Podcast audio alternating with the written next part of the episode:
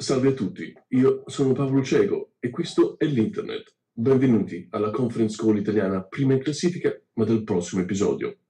Abbiamo imparato a nostre spese che il terrorismo si combatte anche rinunciando alle nostre libertà e alla nostra privacy.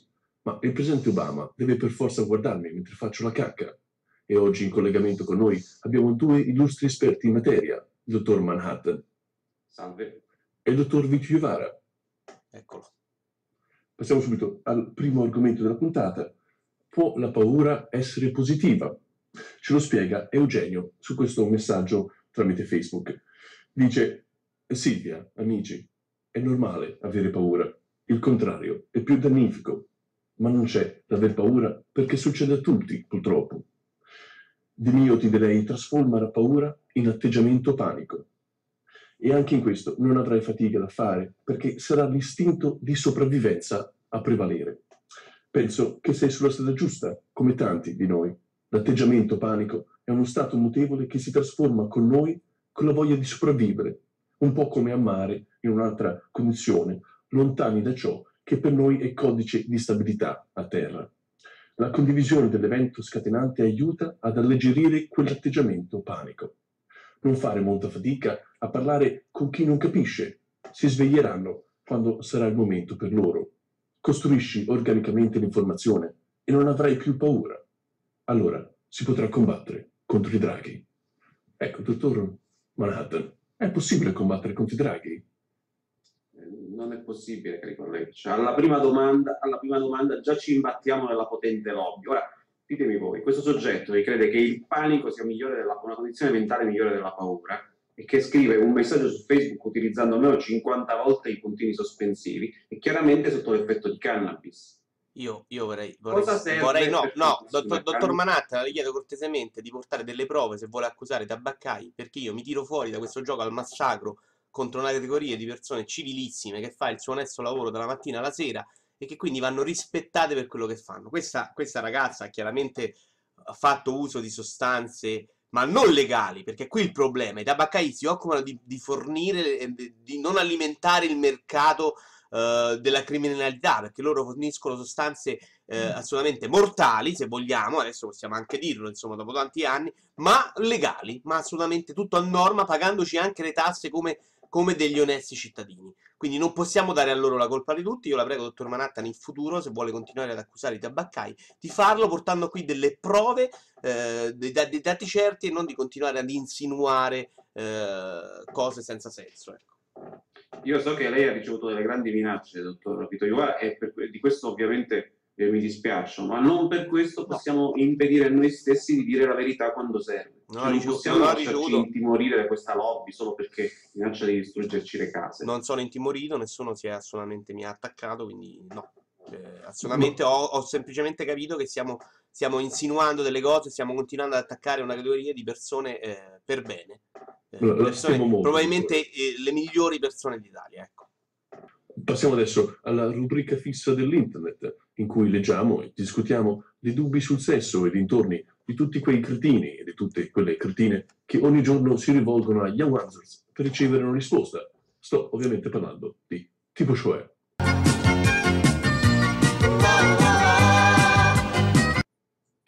Passo a leggere la domanda della puntata.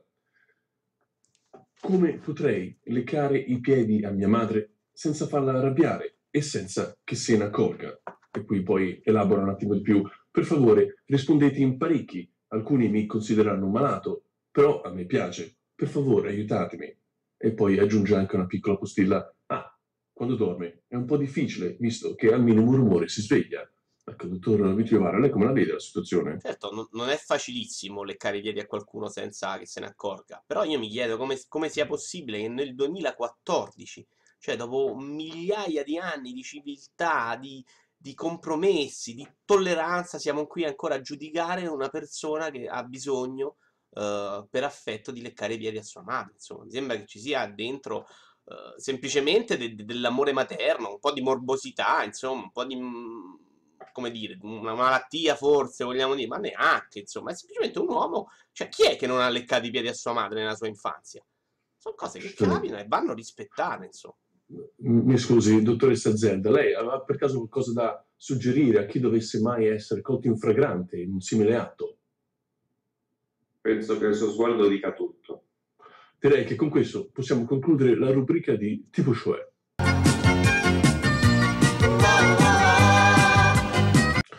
Passiamo adesso al secondo e ultimo argomento della puntata. E purtroppo non si, è, non si può essere sempre sinceri su Facebook. Sembra impossibile, ma non a tutti interessa il vostro inutile gattino. E cosa succederebbe se cominciassimo tutti a essere sinceri su internet? E la notizia parla chiaro, sincero su Facebook per 24 ore perde la metà degli amici. Il francese Antoine Garraud di Rennes ha voluto sperimentare la sincerità su Facebook.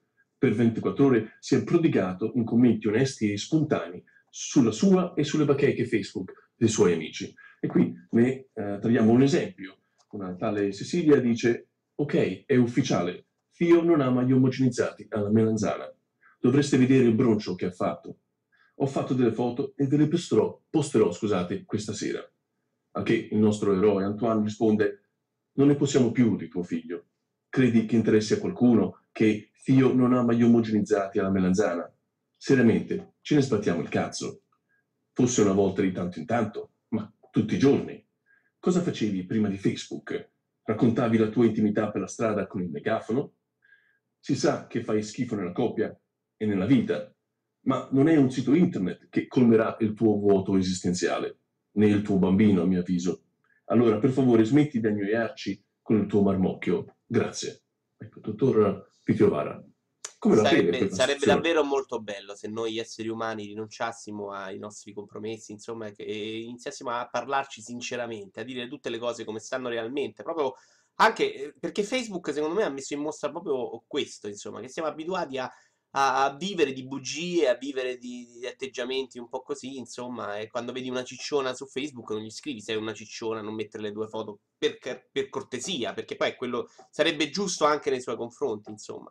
Però io eh, su questa sincerità toglierei solamente un episodio, perché guardavo l'altro giorno un documentario su enigmi alieni e, e, e, se una donna ti chiede cosa ne pensi del mio taglio dei capelli, eh, non rispondere mai la verità. Insomma, di sempre che stanno bene perché eh, vedevo appunto questo documentario e non c'è un uomo che sia mai tornato indietro da una risposta negativa, eh, eh a meno che se ne sappia che ci sia traccia storia, ecco.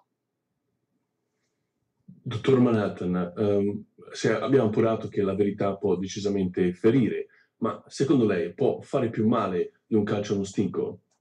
Sicuramente soprattutto la verità su internet ha un suo prezzo e credo lo abbia scoperto in prima persona proprio lei, caro dottor Cego, quando due giorni fa ha scritto su internet del suo odio per la lobby dei tabaccai e il giorno dopo le hanno bruciato la macchina. Come? Come?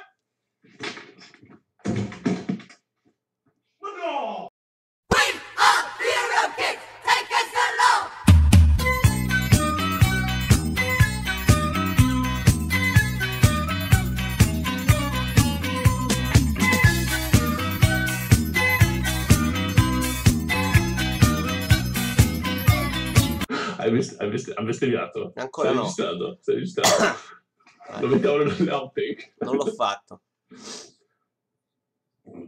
Vabbè, io passo Alessandro, poi, son, poi non, non mi odiate. Che, insomma, Io già ti odio adesso, quindi pensate.